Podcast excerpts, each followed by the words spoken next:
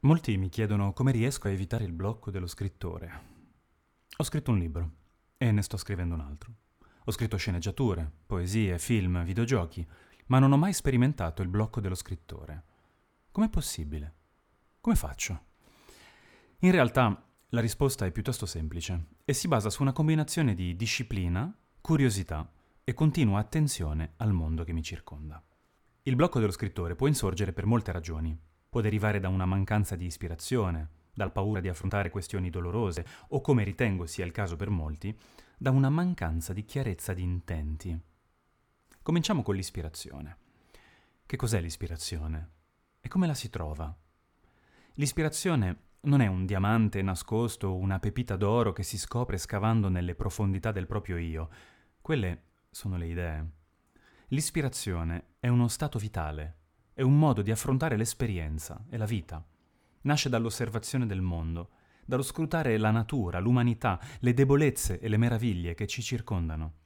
L'ispirazione consiste nel tenere gli occhi aperti e lasciare che la continua trasformazione del tempo e dello spazio ci trasformi a nostra volta.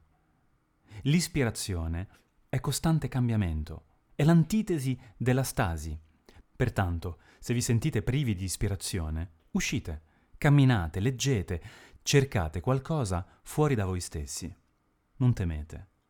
L'ispirazione non si cerca, si vive.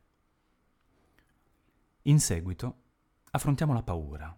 La paura di scoprire qualcosa di noi stessi, di dire qualcosa di vero, qualcosa che potrebbe ferire gli altri o creare tensioni con il nostro mondo. L'artista, non importa cosa si dica, è innanzitutto un prisma di coraggio. In tutte le sfaccettature della luce che emana c'è una folle dose di coraggio. Esprimere onestamente i propri pensieri richiede coraggio, così come mostrare le proprie fragilità. L'artista punta il dito sulla realtà, come un bambino che inconsapevolmente fa cadere il peso della verità sugli adulti, che continuano ad ingannarsi per non affrontarla. Infine, giungiamo alla chiarezza di intenti. È l'elemento fondamentale di ogni narrazione.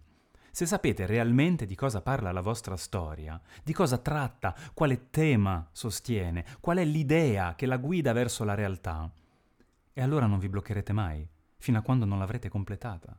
Se sapete cosa volete dire e riuscite a esprimerlo in una singola frase, allora siete sulla buona strada.